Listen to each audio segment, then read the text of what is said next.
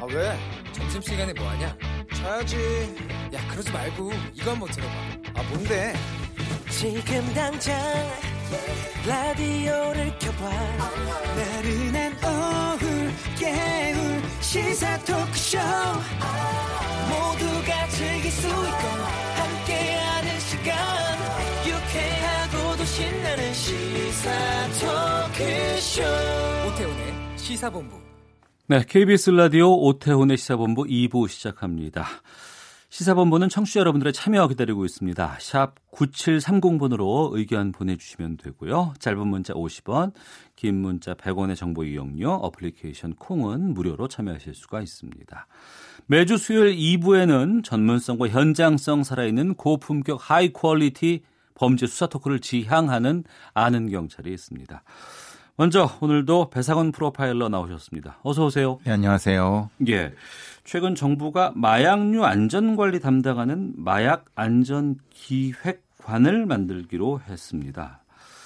평소에 배상훈 프로파일러께서 이 컨트롤 타워 부재에 대해서 많은 지적을 해 주셨는데 이 마약 안전 기획관이 그런 것을 할 수 있는 부서인지 좀 소개해 주세요. 일단 뭐 소개를 드리면요. 식약처하고 행정 행정안전부에서는요.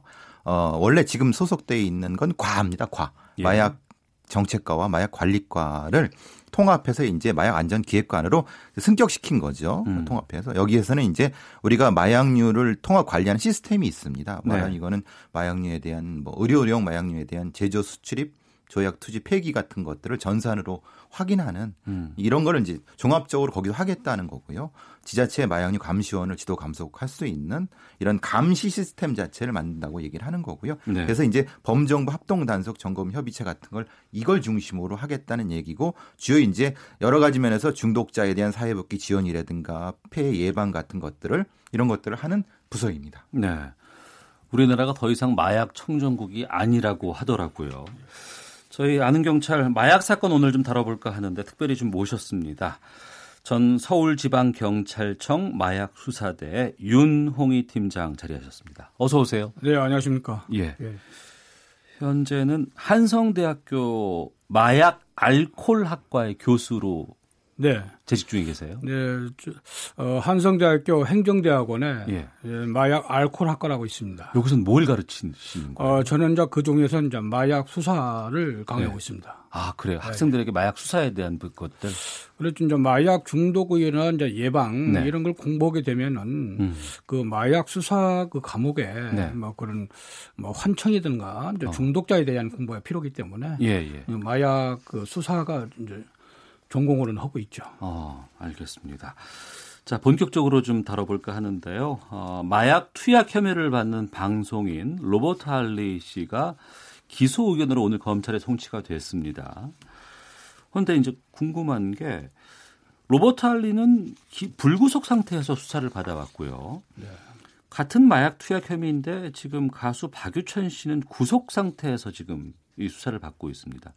어떤 차이가 있- 있길래 이렇게 되는 건지. 뭐 이건 제가 짧게 말씀드리면은 할리 씨는 전체적으로 다 그거를 인정을 했습니다. 네. 인정을 했다는 것은 음. 증거 인멸이나 도주의 염- 염려가 없는 거고. 아. 근데 박유천 씨는 그걸 부인한 거죠. 네네. 그러니까 당연히 도주라든가 증거 인멸 음. 그리고 또 불안정이 있기 때문에 네. 극단적 선택 가- 가능성도 분명히 존재하기 때문에 예. 구속한 상태에서 수사하는 것이 적절하다고 판사께서 판단하신 것 같습니다. 예. 이 로버트 할리 씨하고 그 공범이 있는데 지난달 중순쯤에 함께 마약을 구매하고 네. 할리 씨가 두 차례 공범은 한 차례 이제 투약한 혐의를 받고 있거든요. 네. 마약 사범이 초범인 경우에는 우리나라에 구속되는 경우가 많이 있나요? 그렇죠. 마약 사범들은 이제 주로 이제 상습범, 네. 전과자들은 주로 이제 구속이 많이 되고, 음. 초범이나 단순 투약자들은 네. 이제 조건부 기소유예 처분을 많이 해줘요. 어. 아 그래서 이제 보호관찰소에서 한 6개월 동안 네. 뭐 교육을 받게 해서 뭐그 하는 실시한 원인은 과거에는 엄몰주의를 취했었는데 네. 어, 이제 현재로서는 이제 엄몰주의보다는 어, 교육, 음. 개선, 그래서 사회에서 적응할 수 있도록 네.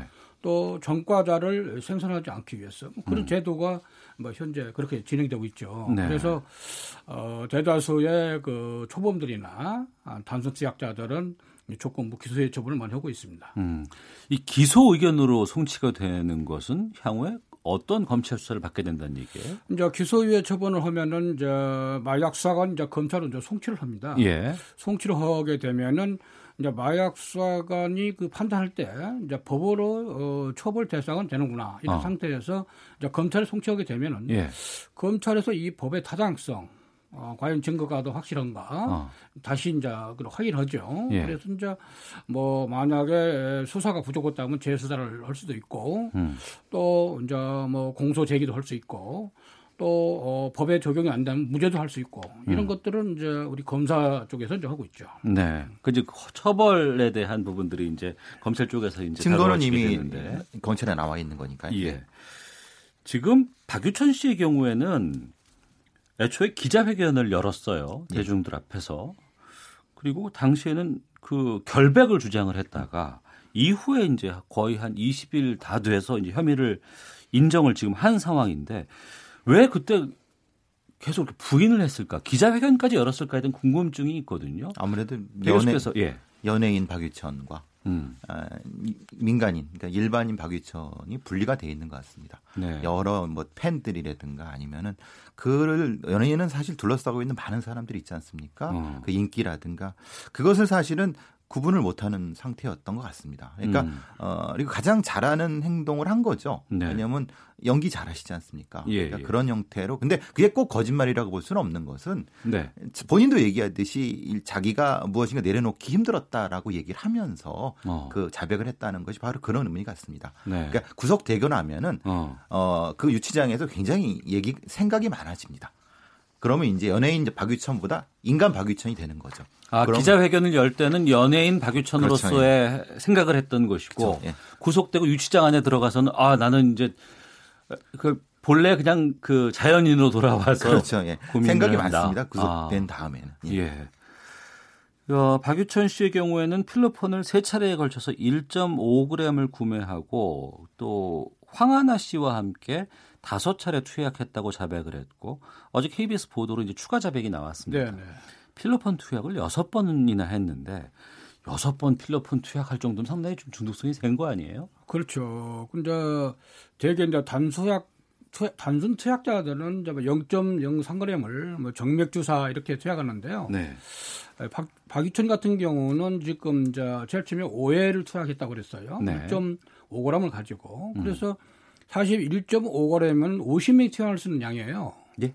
50명이 투약할 수 있는 양이라고. 아 그래요? 네. 1g이? 네, 네. 어. 1.5g이. 예. 그런데 어 근데 진술에서 뭐 다섯 번, 여섯 번 투약 이렇게 나왔는데 네. 아마 이제 경찰이 수사를 했겠지만은 과연 그 나머지 음. 필로폰은 좀 어디에 두었느냐 네, 뭐 그것도 이제 중요한 사항이고 어. 뭐 언론에 보면은 뭐 투약하다가 뭐 어, 좀 흘렸다 뭐 이렇게 대도 나온단 말이에요. 네네. 음, 그리고 어 바이춘 씨가 투약한 그 방법이 좀 어, 대다수 그 필로폰 투약은 정맥 주사나 네.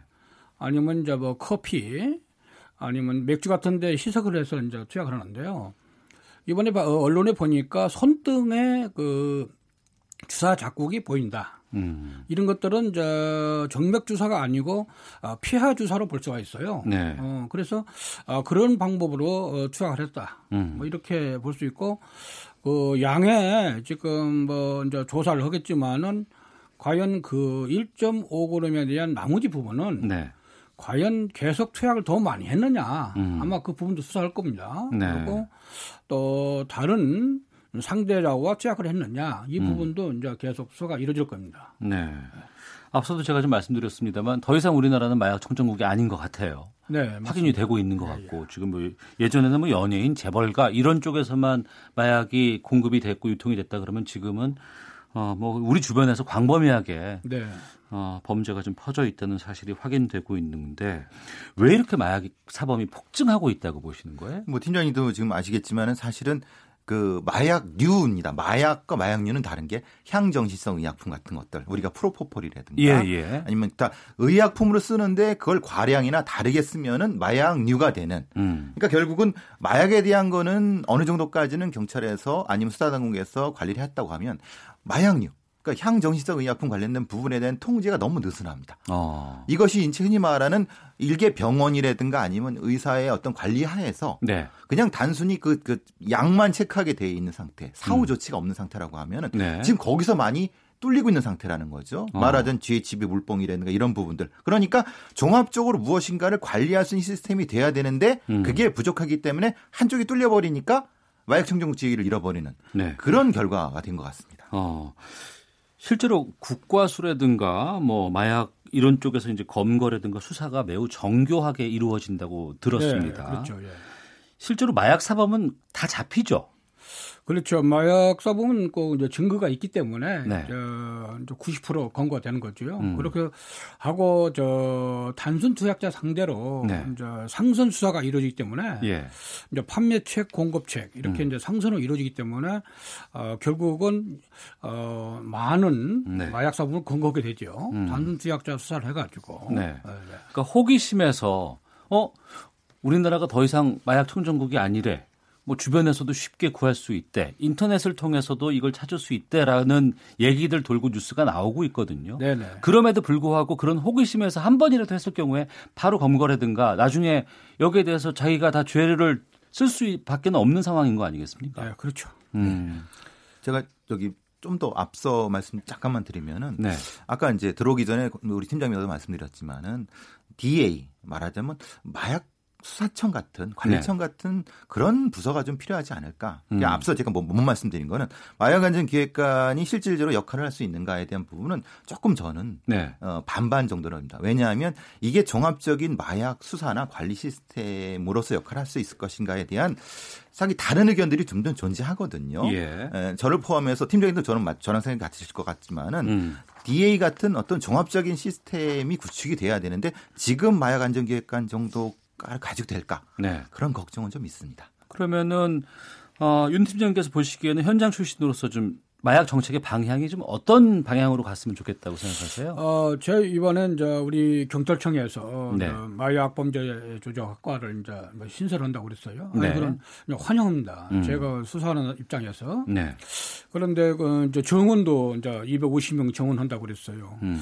어, 미국 같은 경우는 미국 DEA라고 네. 마약 범죄 수사과가 있었는데 그런 데서는 마약 수사 정책 교육 이런 모든 프로그램을 가지고 있어요. 어. 그렇게 하고 이제 그 세계적인 마약을 이제 단속을 하고 있죠. 음. 그 우리나라는 지금 어 검찰청, 경찰청, 관서청, 저 원료 문제는 이제 식품의약안전처, 네. 어, 정보는 이제 국가정보 이런 네 개 기관에서 어, 마약 수사를 하기 때문에 사실은 에, 공조 수사가 잘 이루어지지 않고 있다는 겁니다. 네. 음, 그래서 어, 이런 것들을 뭐 제 논문에서 이걸 발표를 했지만은 우리 한국에도 어, 독립된 그 마약 수사관이 있어야 한다. 어. 예, 예. 그렇게 함으로써 우리나라에 확산되는 그 마약류를 아. 예, 조기에 검거할 수 있고 예방할 수 있다. 예, 이렇게 예. 제가 생각하고 있습니다. 지금 시점이 참 중요한 것 같습니다. 다시 우리가 좀 마약 청정국의 지위를 확보할 수 있도록 좀 발빠른 좀 대처 또 정책 설립이 좀 필요한 때가 아닌가 싶습니다. 자, 배상원 프로파일러 윤홍희 전 서울지방경찰청 마약수대 팀장과 함께 아는 경찰 다음 주제로 가겠습니다. 어제 하루 종일 실시간 검색어에 오르내리면서 세간을 충격에 받들인 강력 사건이 발생을 했습니다. 의붓 딸을 살해하고 시신을 유기한 30대 아버지가 어, 검거가 됐죠. 여기에 대해서 수사가 속도를 내고 있는데 충격적인 사실이 살해당한 딸의 친모 역시 범행에 공모한 사실이 또 드러나고 있는데요. 이 사건 좀 정리를 좀배 교수께서 좀 해주시죠. 실제로 이제 처음에는 이제 의붓 아버지가 네. 의붓 딸을 어, 살해했다라는 음. 걸로만 알려졌는데 네. 수사가 진행되는 과정에서 어, 그 친모도 어, 관계가 돼 있다라는 것이 알려진 거죠. 실제로 이 사건은 2016년 정도 예를 들면 그러니까 이 어, 죽은 아이가 어, 약 10대 초반일 때부터 어, 이 집 안에서 여러 네. 아동 학대가 이루어졌다는 얘기가 되고 있고요. 어. 왜냐하면 지금 이게 재혼 가족이지 않습니까? 예, 예. 그것 때문에 이제 어, 친부한테 친부는 목포에 있고 음. 지금 이 사람들 이 가족은 광주에 있거든요. 네. 그러니까 이 아이가 이제 여러 뭐 학대랑 이걸 당하면서 친부한테가 살다가 또 여기 광주 살다가 아이고. 이러는 과정에서 의붓 아버지한테 성추행 혹은 뭐 예, 호- 지금 나오는 얘기는 뭐 약간 강간미수 같은 형태가 되는데 그런 것까지 당하면서 그거를 이제 신고하고 음. 신고한 상태에서 어, 시간이 좀 늦어져서 이제 살해당하는 사건 전체는 사실은 상당히 좀좀 잔혹하죠. 예. 네. 윤 교수께서 경, 형사 37년 경력의 마약 사건뿐 아니라 강력 사건도 많이 담당하셨다고 들었습니다. 네, 맞습니다. 이 사건 보시면서 어떤 생각 드셨어요? 어, 이 사건을 보면서 어, 과거에는 이제 그뭐 광도, 절도 이런 것들이 많이 있었어요. 그런데 이제 2000년도 이후부터는 그 성범죄 관련들이 많이 발생했었어요. 그래서 참 이런 사실 을 보면 심각하다. 음. 예. 그리고 이번 이 사건은 어, 기획된 그 사건이다. 음. 어, 어, 친모와 아, 그런 관계 네. 또뭐 어, 마트에서 그런 저 살인을 위한 뭐그 마대나 뭐 청테이프 음. 이런 구입했다는 거 이런 걸 때 볼때 친엄마가. 예, 네. 기획적으로 이런 것들 때문에 어, 앞으로 심각하다. 네. 그래서 이런 것들의 원인들은 보면은 또 그 사회 환경적 원인으로도 볼 수 있어요. 음. 어, 이 지금 현재 성 개방이 많이 돼 있잖아요. 네, 뭐 네. 그런 상태에 있고 또 어, 이, 제가 이 사건에 이제 검토해 보면은 이 에, 살인한 의붓 아버지는 그 약간 그 성 중독성이 약간 비쳐 보여요. 음. 에, 사건을 볼 때. 그리고 이런 거 이런 사건에서는 미리 그 사실 이 친부가 이 사실을 알았단 말이에요. 네, 네. 아, 초등학교 때는 성추행, 중학교 이후부터는 저 성폭행을 변했단 말이에요. 이런 사실을 왜 신고를 하지 않았나. 음. 그런 원인들이 이 사, 살인 사건의 아주 주 핵심입니다. 그러니까 처음에는 의붓아버지의 사례로 갔다가 친모도 함께 여기에 동조했다는 것들이 지금 드러나고 있습니다. 예, 동조하고 공조한 공모한 정황이 드러나고 있는데 친모는 범행에 얼마나 가담했다고 보세요? 지금 이 상태로 보면은 실제로는 조금 더 확대되어 봐야 될 것 같습니다. 예. 왜냐하면 이것은 실제로 어느 정도 가담했느냐, 음. 아니면 누가 먼저 계획했느냐, 네. 아니면 애초에 이 사건의 성격이 무엇이냐라는 것을 참 재검토해야 되는 상황이거든요. 음. 물론 지금 경찰에서도 이것을 보복살인으로 네. 이제 다시 가려고 하고 그렇다고 봤을 때 실제로 이것의 주요한 계획자는 친모가 아니겠느냐. 음. 그리고 그것의 의붓아버지는 실행자 정도가 아니겠느냐. 네. 이런 생각도 해볼 수 있는 겁니다. 왜냐하면 이것은 어, 포괄적으로 보면 범죄 인류학에서는 이건 영화 살해 영역에 들어가거든요. 어. 그러니까 이제 새롭게 결합된 가족에서의 그 친모나 친부가 아, 거기에 언저리에 얹혀 있는 다른 자녀에 대한 공격성이 확대되는 네. 그런 것과 연관이 되기 때문에 이, 이, 이 사건의 전체적인 심리 상태를 다시 한번 동기와 연결해서 봐야 될 것 같습니다. 네. 이 범행의 잔혹성이라든가 또 부모 관련된 부분이라서 상당히 좀 분노가 많이 지금 네. 어, 나곤 하는데 요, 이 사건을 두고 지금 경찰의 수사에 대해서 또 이제 도마에 오른 내용이 있습니다. 예, 네. 아동 성범죄 사건 처리를 위한 원칙과 절차를 지키려고 하다가 결과적으로 수사는 지연됐고 이 때문에 비극적인 사건이 발생한 것이 아니냐 이런 지금 분석도 나오고 있는데 여기에 대해서는 윤 교수님께서 말씀해 주시죠. 어, 제가 생각에는 그 이제 목포 경찰서에서 이제 1차, 2차 진술을 받았습니다. 네. 아, 근데 이제 그, 그 수사관이 아, 그 피해자 진술이 뭐 이제, 이제 신빙성이었는지 없는지는 이제 확인도 해야 하고 음. 뭐 그런 이제 시- 시간이 이제 걸리겠죠. 네. 아, 그래서 이제 어, 처음부터 그 피해자 진술을 받고 뭐 압수수색이나 영장 신청할 수 없는 거란 말이에요. 어. 어느 정도 구종의 증거가 있어야 한단 말이에요. 예. 어, 그렇게 하고 이제 목포 경찰서에서 조사를 받은 후 이걸 아, 이제 광주 지방청으로 이제 이첩을 했단 말이에요. 예.